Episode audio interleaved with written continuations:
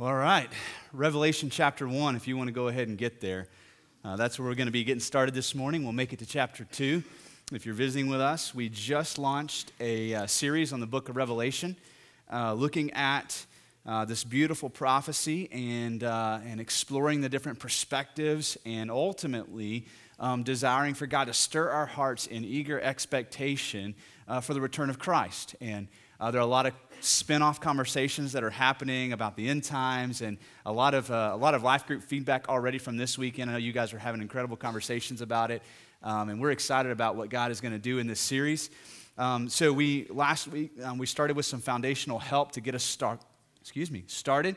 Um, if you plan on being a part of the series, I encourage you to go back on our website, uh, listen to uh, the sermon from last week, just to have those uh, foundational tools and bearings on, on where we're going. But um, we're going to go ahead and dive in pretty quickly today. So, just a little um, overview. The first three chapters of, of Revelation is going to deal with um, a lot of what's going on in the first century. Now, there's some perspectives that would pull that into the future as well, and we'll look at some of those perspectives.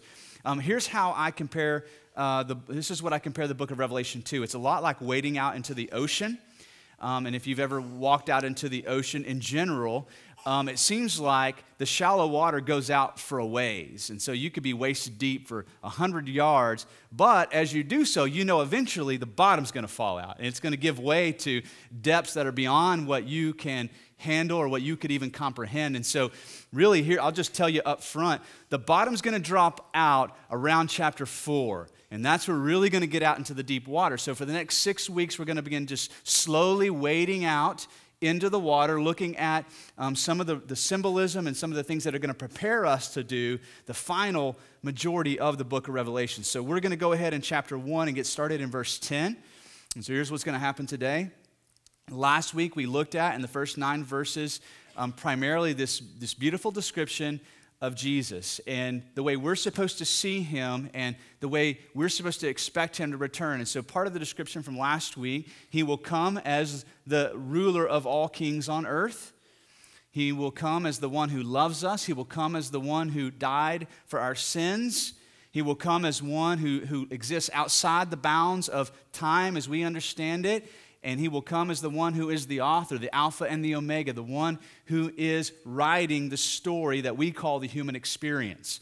And so we saw that last week. This week we're to we're to get even a little bit deeper into the imagery of Jesus that's to show up periodically throughout the rest of the book. And so we want to start with the right view of Jesus. So when it comes up and we hear these descriptions of him, we have some type of understanding of what those uh, illusions or, or images are supposed to explain to us about who he is. And so we're going to start in verse 10 and just do some more refreshers. So, verse 10, Revelation 1, John says, I was in the Spirit on the Lord's day, and I heard behind me a loud voice like a trumpet saying, Write what you see in a book and send it to the seven churches, to Ephesus and to Smyrna and Pergamum and to uh, Thyatira and to Sardis and to Philadelphia and Laodicea. So we're going to stop right there and, and, and do a little bit of refresher from last week. So uh, these four primary views that we um, tend to see on the book of Revelation. Now, there are many views outside of this, and some are combinations of the two, but just to give you some, some uh, understandings, there, there is one camp of folks who primarily look at the, the book of Revelation as past tense. Like until you get to the big events of chapter 19, 20, 21, like all that has already happened in the first century. That's a, a past tense or a preterist view of the book of Revelation, okay? Then you have another camp of folks that fall into the historic view. I want to give you some, some more explanation here. These are folks who see the book of Revelation playing out. At the moment John sees this revelation, time begins unfolding. It's almost as if a corner is turned in human history and begins unfolding. So, we in 2015, we're somewhere in the book, but so much has already unfolded, and we're getting closer to the end of the book. And so, this is this view that the churches then in Revelation uh, chapter 2 and 3 represent periods of time in church history. And so, for example, we're going to talk about the church of Ephesus today. Those who are in that camp would see the, the church of Ephesus not only pertaining to that actual church that was in Ephesus, but on a broader sense, reflecting the first century church as a whole. And so here's some just some bearings on that. If you're from a historic perspective, the church in Smyrna then would uh, represent um, the, the time of the church fathers. So after the first century, uh, moving forward uh, all the way to 313, then the church of Pergamum would reflect the time that is uh, heavily influenced by uh, Constantine, which is 313, moving forward to 600 AD. Then the church of Thyatira, uh, reflecting the Middle Ages or the Dark Ages, 600 to 1500. And then the church of Sardis then would then reflect most likely uh, the time of the Reformation. Uh, this is Luther and Calvin and many of the church reformers, 1500s to 1700s. The Church of Philadelphia representing the 1700s to the 1800s, and the Church of Laodicea, the modern church era. So there are some in that camp who kind of see these churches then reflecting not just actual churches and cities in John's time, but then symbolically reflecting periods of time in church history. We'll look at why, along the way, why some people draw that conclusion, what was going on in those different periods of time.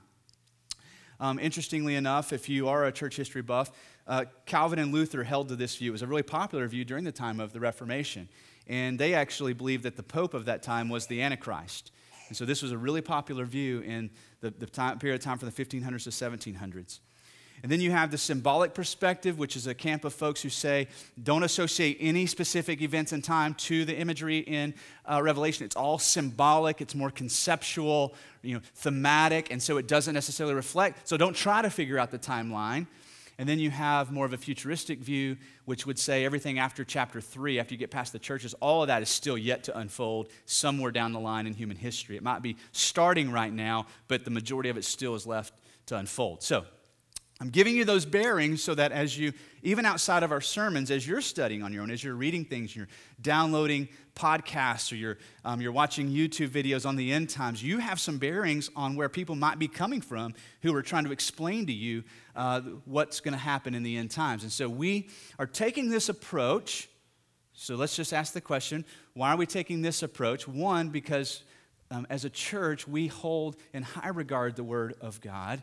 And so, what we want to do is anywhere the Word of God is clear and concrete, we want to land firm there without wavering and say, Thus saith the Lord.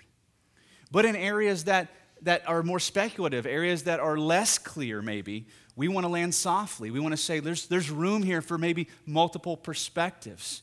And so we don't want to tell you necessarily what to think about those things, especially as it pertains to the book of Revelation. We want to give you the tools.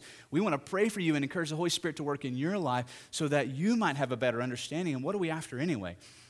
We're after a greater expectation and an eager excitement about the return of Jesus. That's the thing we're looking forward to. Whether you consider yourself a preterist or a futurist or a, a historist, whichever camp you're in, that's fine, as long as we're all looking forward to the same thing the return of Jesus. And so that's going to set us up then to talk for a minute or to look at this beautiful imagery that comes out in verses 12 through 16.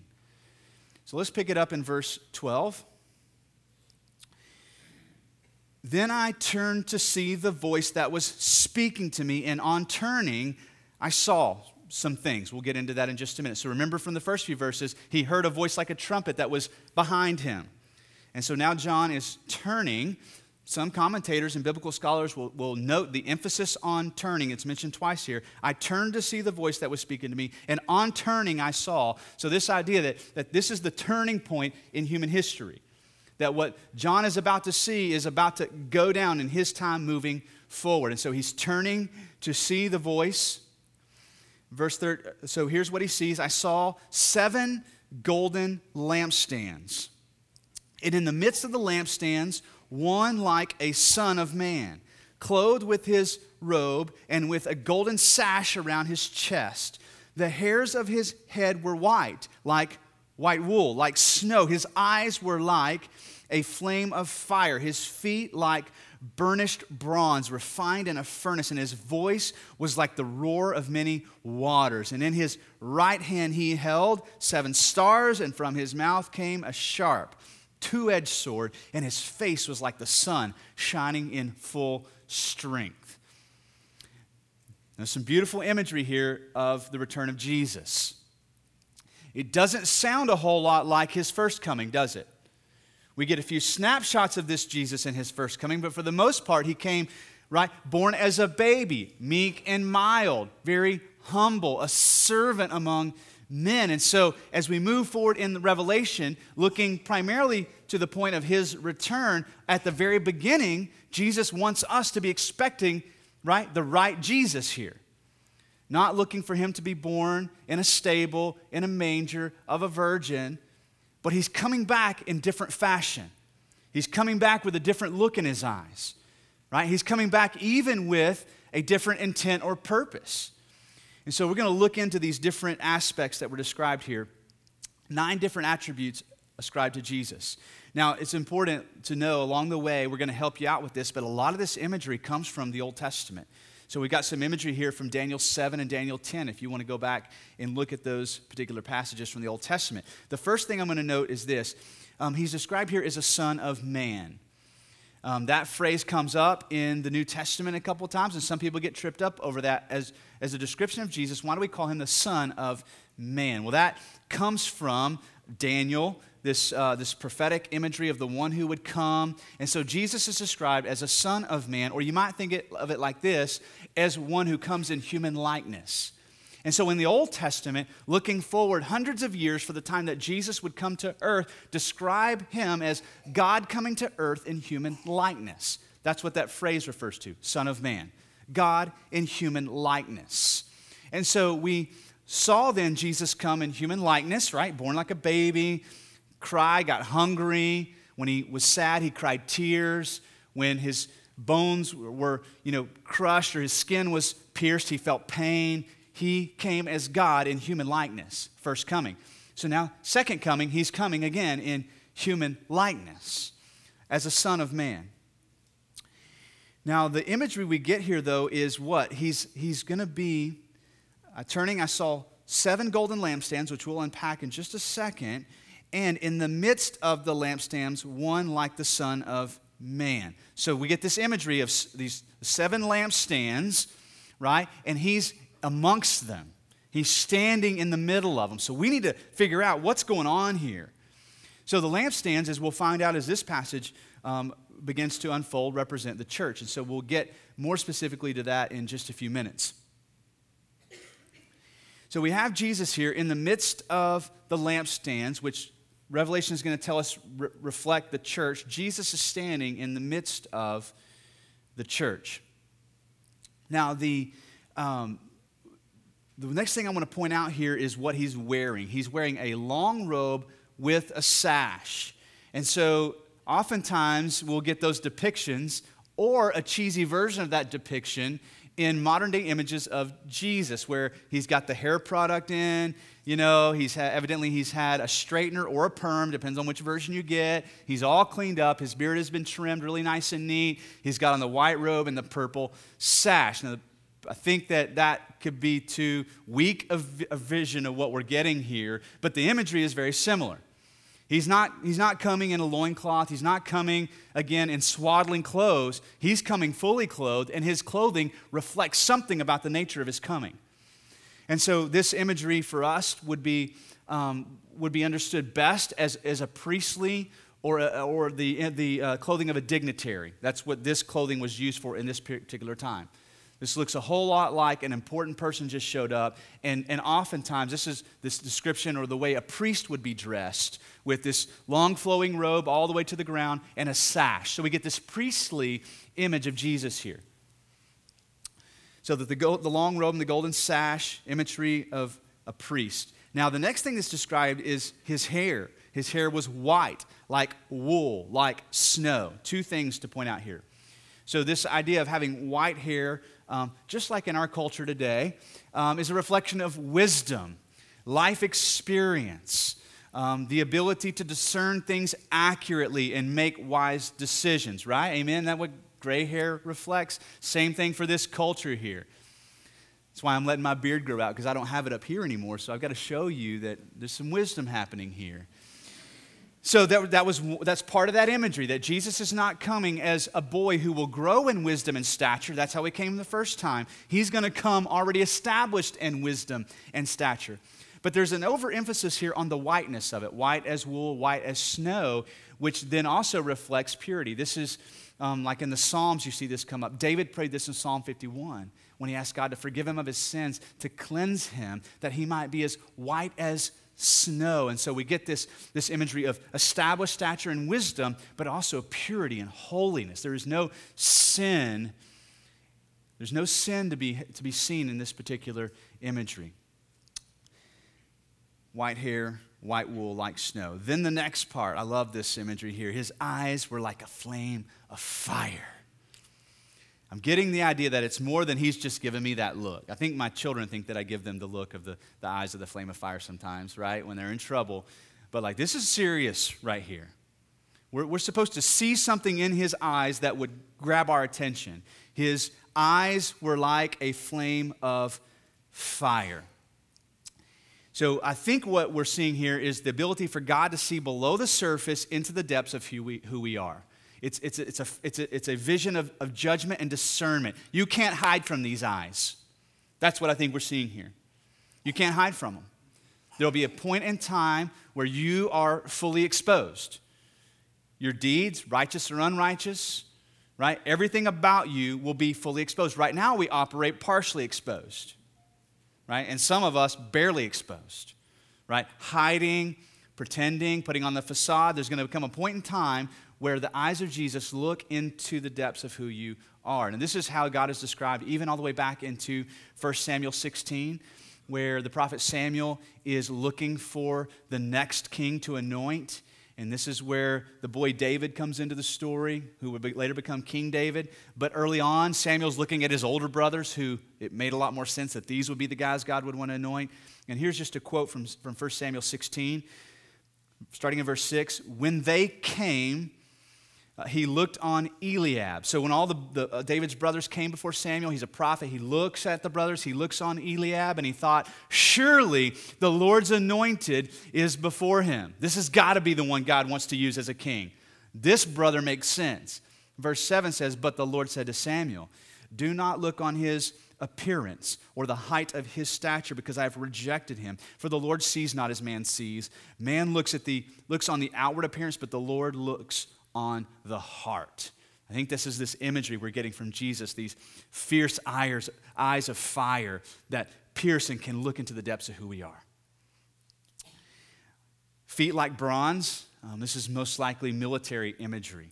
So, in this particular age, to be a well equipped army meant that you had you had bronze armor or some type of metallic armor, whether that was the, the, the, breastplate or the helmet. Here it's the foot imagery. And I think what we could deduce from this is that if a soldier has his feet covered, probably all the rest of him is armored as well. This is a well armed or armored soldier here. This is the idea of this soldier is ready for battle and he has put on the full armor of his, um, of his army and he's ready to go to war. Think about that.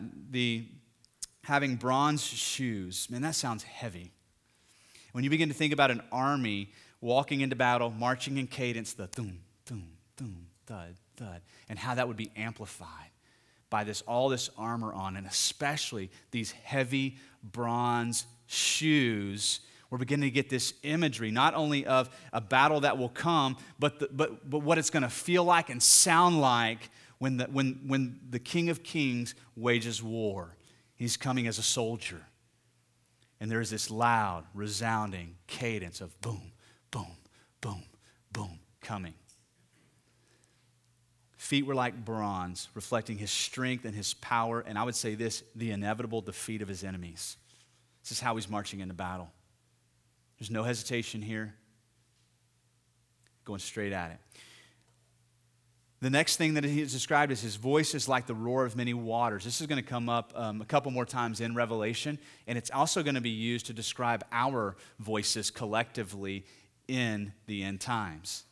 We just sang a song, that last song we sang before um, I came up and we prayed over Jeff and Randy. That was, most of those lyrics come right out of Revelation. There are songs we're going to sing together that are already scripted and written There are going to be some beautiful moments of worship. And, and the way that our voices coming together is described in Revelation, we'll see this in 5 and I think in 7 and, and later on towards the end, is like the sound of roaring waters. So in my mind, I'm, I'm picturing, I've never been to Niagara, um, but I'm, that's the sound I have in my, in my head, just this, this resounding sound of power. And that's the sound of his voice here, like the sound of many waters. This imagery is found in the book of Ezekiel in the Old Testament, um, Ezekiel 1.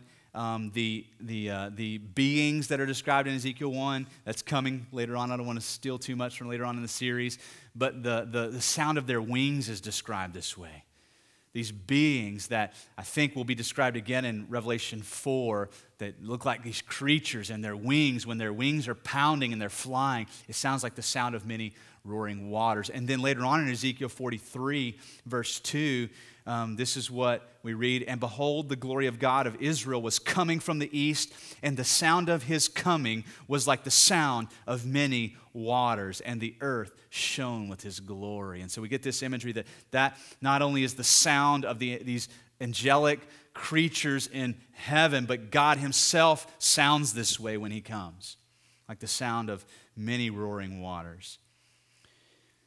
We get into some more imagery now. In his right hand, he held seven stars. Now, there's some quite a bit of speculation over what these stars reflect. Um, some in the Jewish culture, um, when they hear stars, think that they think automatically angels. That was a that was a prominent understanding among the Jews of this time that the stars represented angels. We even see, you know, even in the birth of Christ, there's a, there's a, there's a prominent um, star guiding, and you have angelic beings there. And so, not that the stars are angels, but there was a close association with. So, stars oftentimes symbolized angels. So, this is one of the options. Um, the Greeks understood the stars to be associated with the gods. And so, there's a lot of speculation over what, what we're getting at here in the fact that there are seven stars. But here's what we need to get where are the seven stars? In his hand this idea of both protection and control. So, whatever they resemble or reflect, symbolize, we want to see Jesus as the one who's in control of the seven stars. Whether they're seven angels, which, by the way, angel in the Greek language could also be translated messenger. So some would say, well, these reflect then the messengers of these churches, maybe the pastors. So different views on what these stars mean or, or symbolize, but the point is the same, right? That Jesus is the one who holds them in his right hand.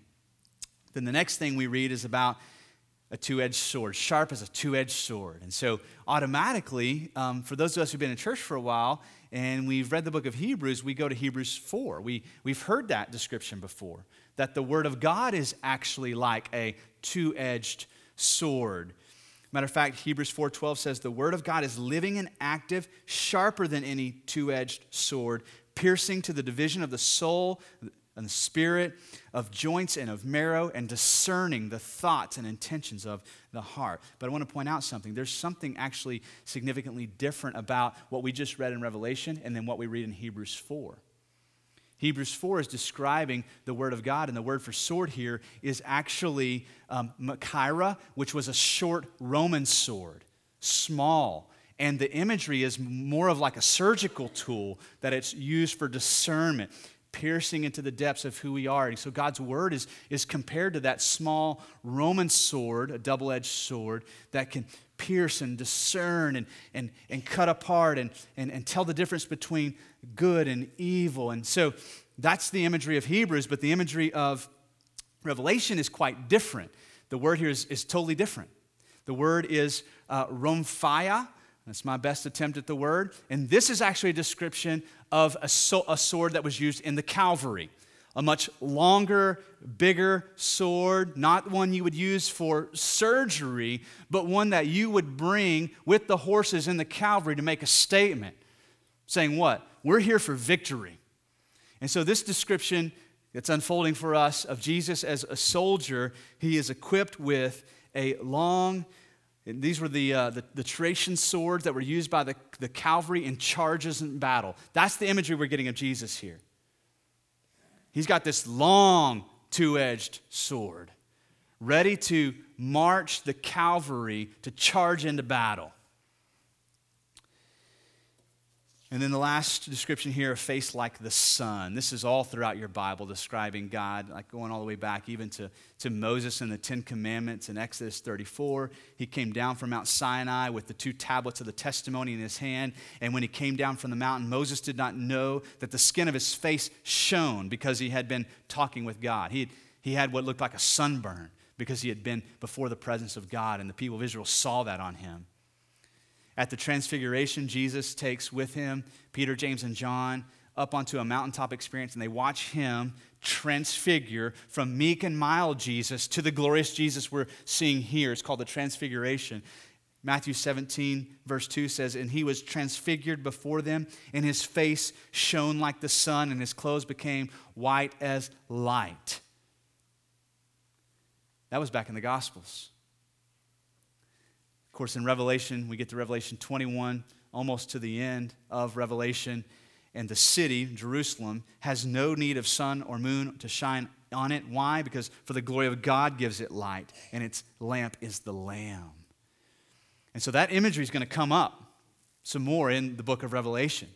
So eh, before we go any further, we get this thematic imagery of Jesus as a priest as a ruler, as a soldier, and as a glorious deity. And so, from the opening of Revelation, what, whatever we saw in Matthew, Mark, Luke, and John about Jesus, what we're seeing now is that he's coming back and he's going to look different. And not that these are literal descriptions, but there's thematically this description. He's coming back, right, with a, with a different purpose.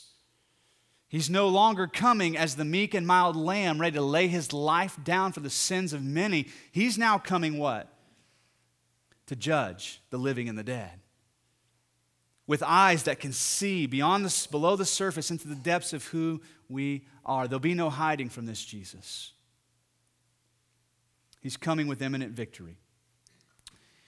Now, verse 17.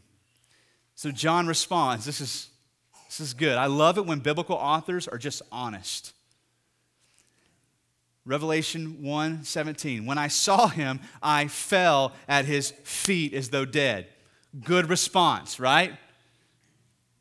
Whatever John was describing that he saw, he wants us to know here's how I responded. I fell at his feet and I played dead. But here's what happens. But he laid his right hand on me, saying, Remember? Because he's the king of all kings, but he's also what? The one who loves us. Right? And so while he is glorious enough to be feared, he has loving intent towards us. And look what he does with John. He says, Fear not. I am the first and the last, the living one. I died. And behold, I am alive forevermore, and I have the keys of death and Hades. Now, that's not the first time John had ever heard Jesus say something like that. Going all the way again back to the Gospels, Jesus is talking to his disciples about who they think he is, and Peter says, You're the Christ, the Son of the living God. And Jesus goes on to tell them what? That he's going to be giving them the keys to the kingdom, and that the gates of hell will not prevail against the kingdom of God. And so John had heard Jesus talk this way, and, and Jesus is saying to John, the disciple in whom he loved, Hey, don't be scared. It's me. I am the first, I'm the last. You were there when I died, but behold, I, I live forevermore, and I now hold the keys to death and Hades. And if I hold the keys to death and Hades, there's nothing for you to be scared of. Now, Christ followers, right? Us today. Like that we, we were talking in a life group about the things going on in our world and how our tendency is to, to feel fear for our, our, especially for our children and our children's children. And, and so I, in this moment, I hear Jesus, the ruler of all rulers who loves us, placing his hand on us and saying, It's okay. We can, we can walk through Revelation together. It's going to be okay.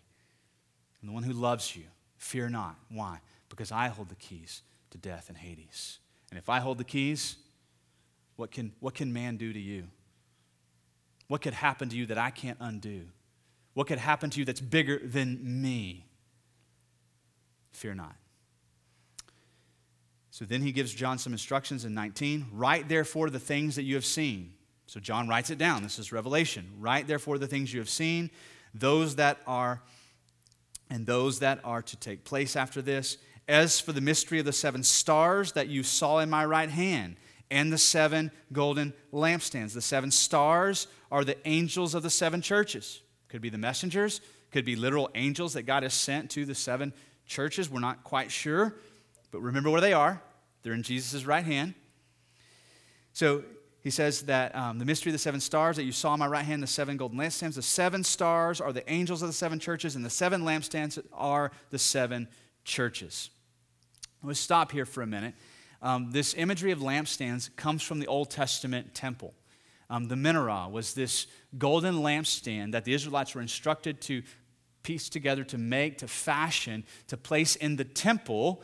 And what would happen is the priest would come in on a daily basis and tend to these candles to keep them lit.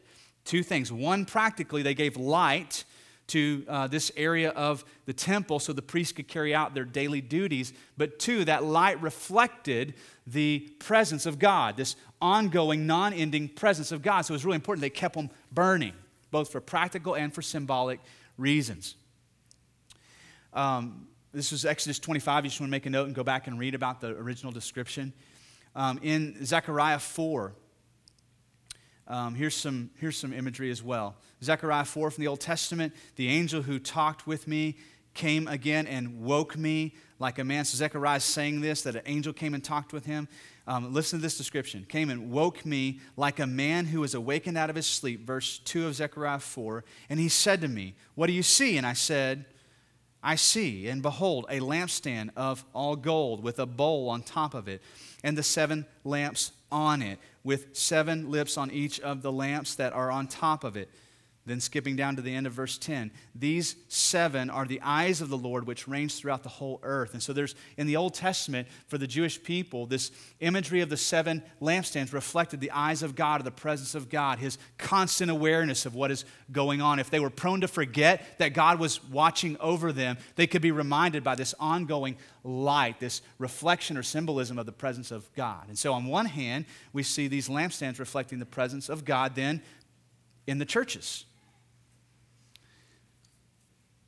But what we also know is what Jesus taught us about light. Matthew 5, he says this You are the light of the world. A city on a hill cannot be hidden, nor do people light a lamp and put it under a basket, but instead they put it on a what? A stand. And it gives light to all in the house.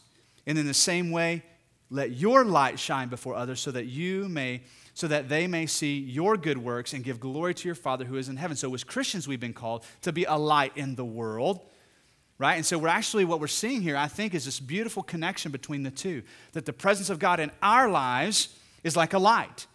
It's, it's, it's, it's a reminder of His presence. It's a reminder that He hasn't forsaken us. But as we go out into the world and we work on good deeds, what we're doing is we're shining that light outwards towards others. It's both. So the seven churches are represented here by what? Lampstands the presence of God residing in that church, but also the work God is doing through those people to shine light out into the darkness. All right, now what we're ready to do is we're ready to move into Revelation chapter 2 now and look at the first church that's described. This is the church in Ephesus. Church in Ephesus, starting in verse 1. To the angel of the church in Ephesus, write the words of him who holds the seven stars in his right hand, who walks among the seven golden lampstands. Here's what he says. So, as you can picture Jesus walking in the midst of the seven golden lampstands, he stops at the one that represents Ephesus, and here's what he's saying, and John's writing this down I know your works, your toil, and your patient endurance, and how you cannot bear with those who are evil, but have tested those who call themselves apostles and are not, and you found them to be false. Now, there's going to be a pattern with each of the churches. In most of the churches, as Jesus addressed them, he's going to talk about the things that they do well. Okay? Not all of them, but most of them, he's going to talk about the things they do well, but he's also going to come back and he's going to bring out the things that they're struggling in the things that need repentance, the things that need to be corrected. So he starts off with a description of what the church in Ephesus was doing well. He says, I know your works. You're really, you're hard workers. You're good at serving. I know your toil and your patient endurance. Church in Ephesus was experiencing some significant persecution at this time. Matter of fact, it's most likely the place that um, John was at before he got to Patmos. He was exiled, most likely from Ephesus. That's the place where they tried to kill him. This is the apostle who's writing this down.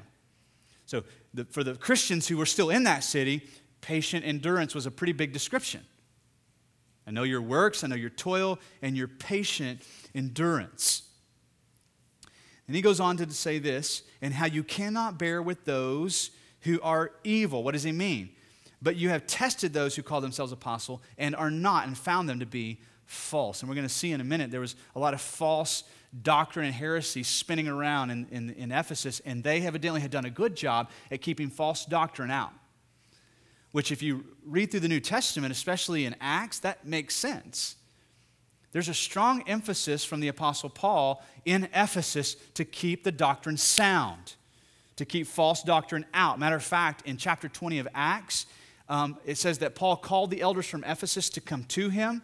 This is in Acts uh, 20, 28, and 30 through 30. He says, he invites the elders from Ephesus to come to this. Is all the way back in Acts.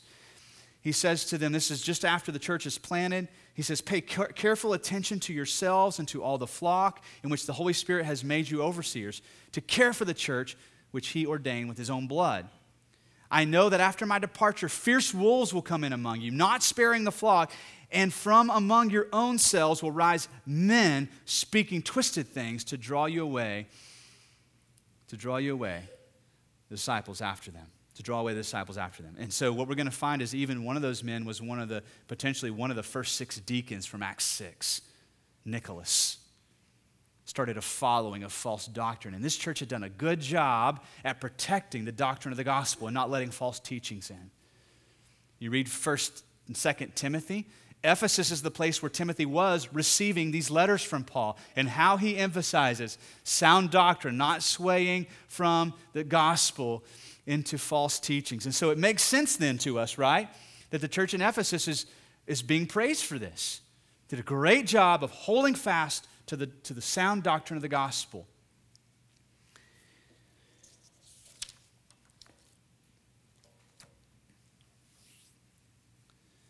But I have this against you.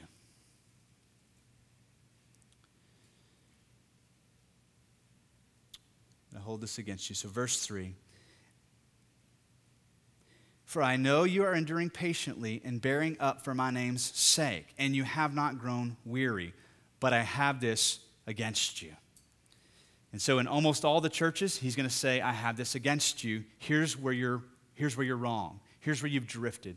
Here's where you've moved from soundness into unsoundness. From here's where you've moved from my will in your life to doing your own will. And he says, Here, I have this against you. You have abandoned the love you had at first. You've abandoned the love you had at first. It's interesting in Ephesians, when Paul's writing the letter to this church in Ephesus, one of the things he praises them for is their love. So there was a time where this church was not only good at maintaining sound doctrine, enduring persecution, but they were really good. They were really good at expressing love towards God and love towards one another. And he says, But I have this against you. Something's changed. You've abandoned your first love. Now, Jesus himself had told his disciples in John 13, A new commandment I give to you to love one another. Just as I have loved you, you're also to love one another. By this, all people will know what? You are my disciples if you have love for one another. So, what is the mark of those who are the disciples of Jesus? Is it all the ways that they serve God? No. What is it? It's the love. The love they have for Him and the love they have for one another. If you're truly mine, it'll be obvious by the way you love. Then we go back to warnings from Jesus, Matthew chapter 7. He says, Not everybody who says to me, Lord, Lord, will enter the kingdom of heaven. What is he talking about here? Here on earth, all throughout church history, there's going to be a lot of folks who would say this Lord, Lord, didn't we prophesy in your name? Didn't we cast out demons in your name? Didn't we do many mighty works in your name? And Jesus will declare to them, I never knew you. Depart from me, you workers of lawlessness. So they had forsaken this relationship with Jesus. It's almost like a Mary Martha situation, right? Martha was a sister busy in the, in, the, in the kitchen and making sure everything was taken care of, and Mary was sitting where? At the feet of Jesus, listening to him. And it's almost like the church of Ephesus had drifted away from being at the feet of Jesus back into the kitchen, doing lots of stuff for him, but spending no time with him. And they had forsaken their first love. This is what he says in verse 5. Remember, therefore, from where you have fallen, meaning what? There was a time where they were good at it. Where you have fallen, and repent and do the works you did at first. If not, I will come to you and remove your lampstand from its place unless you repent. Just for a moment, let's remind ourselves of what repent means. Repent is not stop sinning, that's part of repentance. But repentance means to turn, to turn from and turn to, to turn from sin or pursuing self righteousness or selfishness or your own ambitions, turning from and turning to Christ. And so, what is he saying? Come back to the relationship we had at first. That's what I'm calling you to do. Repent.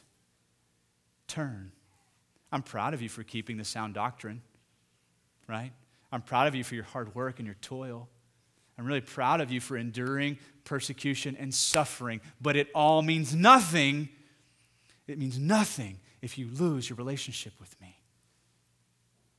Matter of fact, in 1 Corinthians 13, we'll read that in a minute. What does he say? It's like a resounding gong,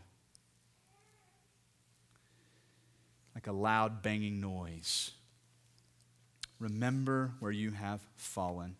Verse 6 and 7 of Revelation 2, he reminds them again, yet this Yet, yet this you have. You hate the works of the Nicolaitans. These were the followers of Nicholas, one of the first men chosen as deacons in Acts 6, is what we understand. We don't know a lot about their teachings, but they're also compared to those who followed um, Balaam and other um, different religions of the day. And so we don't know specifically what the false doctrine was that these, these followers were bringing into the church, but the Ephesians had rejected it. I don't care if you're one of the men who uh, were originally chosen as a deacon and the apostles laid their hands on you. If, you've, if you're preaching a different gospel, you can't bring it in this place. And so he's again commending them that they hated the works of the Nicolaitans, which I also hate. And then this beautiful verse here He who has an ear, let him hear what the Spirit says to the churches. To the one who conquers, I will grant to eat of the tree of life, which is the paradise of God. He who has an ear, let him hear.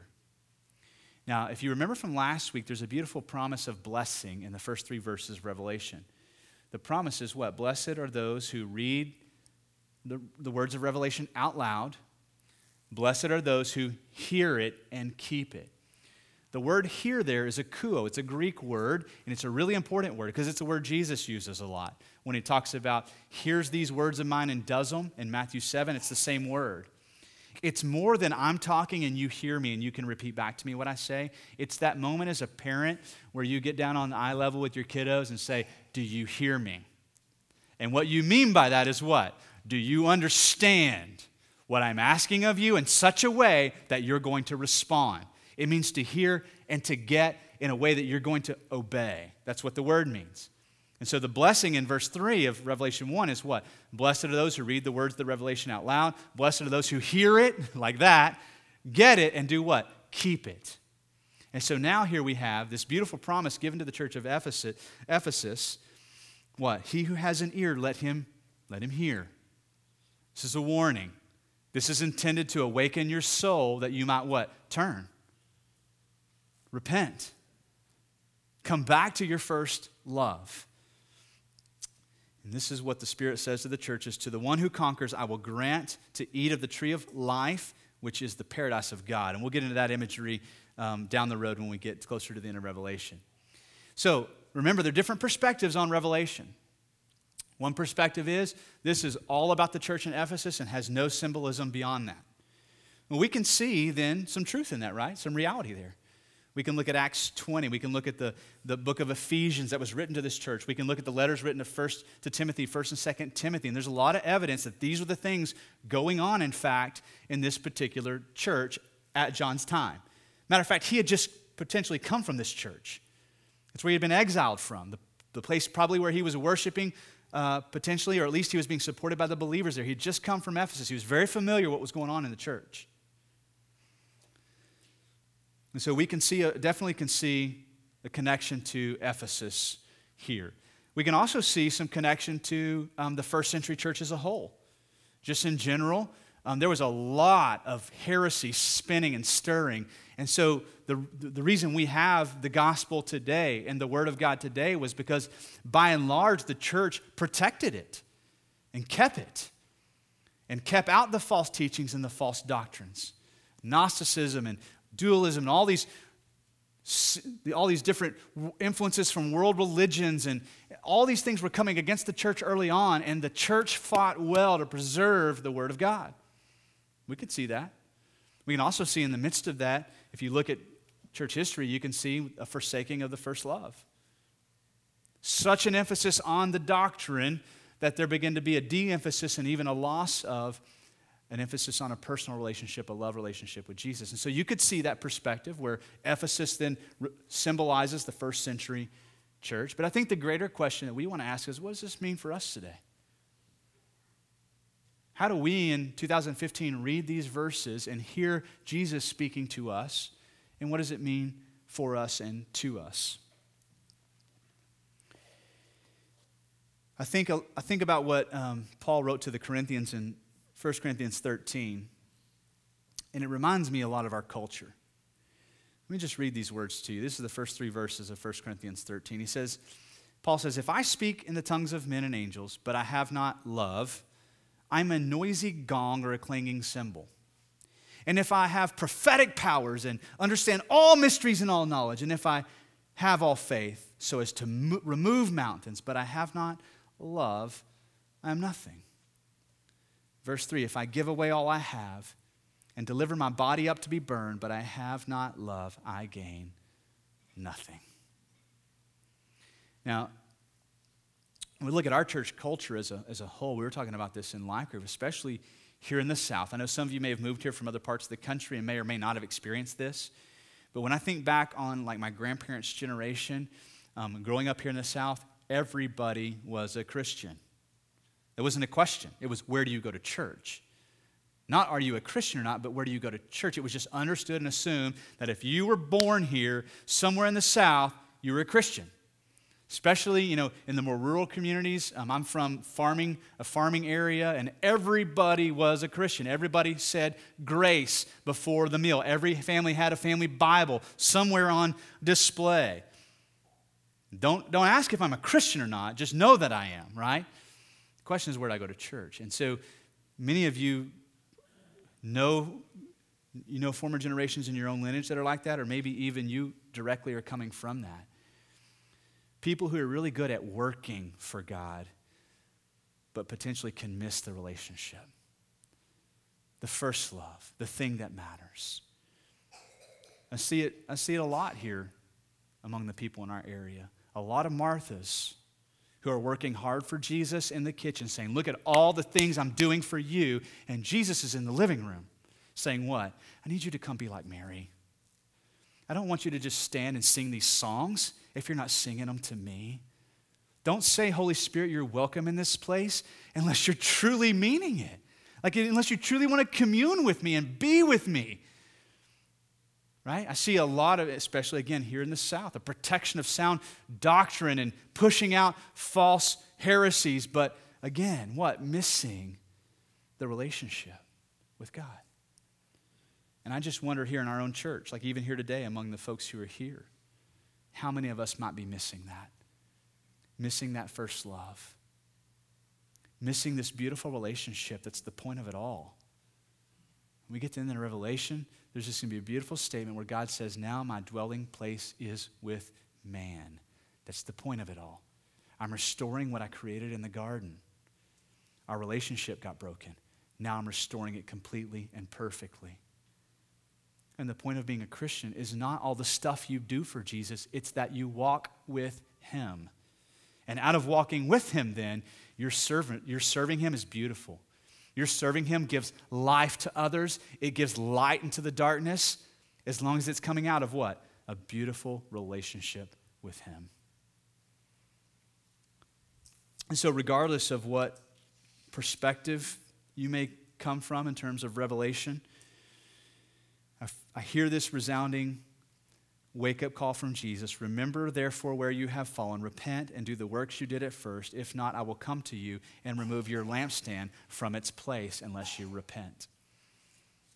You know, if you go look at this particular area, right now it's modern day Turkey, um, there are no established Christian churches. Regardless of your perspective, Jesus has made, it seems like, made good on that. Unless you repent, right? Unless you repent, I'm done with you. Unless you turn to me and quit doing all this stuff for me and come spend time with me, what does he say? I will remove your lampstand from its place. And so I hear that personally, right, as a significant warning. Jesus isn't impressed with how much time I spent studying Revelation this week. Doesn't make him love me anymore or give me any better stature in his presence. Right? Jesus isn't impressed with how much money I give to the church today. It's not. What Jesus is after today is to, right, to be with me, for me to be with him. The point of salvation is what? To restore relationship. And here's where I want to end today like I don't know where everybody is in the room, so like I don't want to presume anything. But what we've just heard from the creator of the world, the king of all kings is this. I love you. I love you. And do not forsake my love. So I think it would be really healthy for us, especially if you're here today and you call yourself a Christian, to step back and take some inventory. Have you, have you been drifting towards getting in the routine of just doing a bunch of stuff for God and completely missing the relationship? I make this comment often here. We are a serving church. Over half, over 50% of the people who attend here are serving somewhere throughout the week. That's huge when you look at a lot of churches in our area. We are a serving church. But Jesus is saying, listen, I'm not impressed with your serving. I want to be with you. I want to live in you. I want to dwell in you. And so he's inviting you to return to your first love with him. And if you're here today and you're not a Christian, here's the good news of Christianity. Here it is. You don't have to have it all figured out, and it's not about wearing a certain wardrobe of clothing or giving a certain amount of money or knowing all the words to the songs or a particular style of music. Like all those things are things, right, that we can talk about later. Here's what Jesus wants you to hear I want to have a relationship with you. I love you. We get this imagery of him coming back, ready for battle, ready to go to war, right? He's going to war on, on our behalf. And he's saying to you, not only am I, right, armed, mounted, ready for battle, but just as he did with John, he puts his hand on and says, But here's the thing don't be scared. Don't be scared. I love you. I'm the first and the last. I hold the keys to death and Hades. I want you on my team. I want you with me. And so I want you to hear that today. If you're here today and you're not a Christian, Jesus loves you. He's not only died on the cross for you and resurrected from the dead for you, but he's coming back to permanently defeat Satan. And, and here's what he's asking of you simply believe. That's it. Believe. Believe that he is who he says he is. Now, I want to pray for us now. Invite our worship team to come back up. I'm going to pray for us today and, and what God may be doing in your life and speaking to you. Um, I'm excited about where we're going in this series. Um, but two things we're going to study, we're going to talk about the different perspectives, always in view of what? The main thing, right? We're going to do that together. But two, we're always going to ask, how can, how, what does this mean for me? How can I respond? to the Word of God. Let's do that now. Let's pray together as the worship team comes back up. Father, we're so thankful that you've given us this book, Revelation. And God, while we Um, there's so much about it we don't fully understand, and so much about it that baffles us, God. We know that by reading it out loud, by studying it, by hearing it, by believing it, God, um, that you can work in miraculous ways in our lives. And so, God, I pray for every person here that today would be less about trying to figure out the timing of when Jesus comes back and more about securing that relationship with Him right now in this moment. And God, every person in this room has been invited into a relationship with you through faith in Jesus. And so we pray, I pray now, God, that any person here that doesn't know you would take that step today in their own heart and mind to come before you, Lord Jesus, and say, I believe. I believe you are who you say you are, and I believe that you died for my sins. I give my life to you.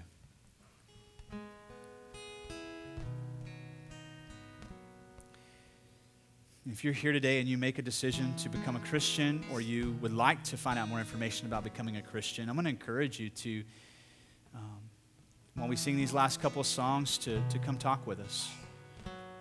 Um, our prayer partners and our elders are going to be back in the back corner um, during these last two songs, and they would love nothing more than to talk with you and pray with you about becoming a Christian. And if you're here today and you realize maybe just like the church in Ephesus, you needed a wake up call today, um, I'm going to pray for you that today would be a day that you would respond to what the Spirit of God is saying to you. And again, if you would like for somebody to pray with you or talk more with you about that, I'm going to encourage you to talk to one of our prayer partners and allow us to encourage you and pray with you as you make this commitment to pursue Jesus. Father, as we stand to sing these songs, we pray you would move in our midst, speak to our hearts. God, work in us in ways that are below the surface. Allow us, God, to experience the power of your presence. And God, to leave here completely transformed for your glory. We pray in Jesus' powerful name.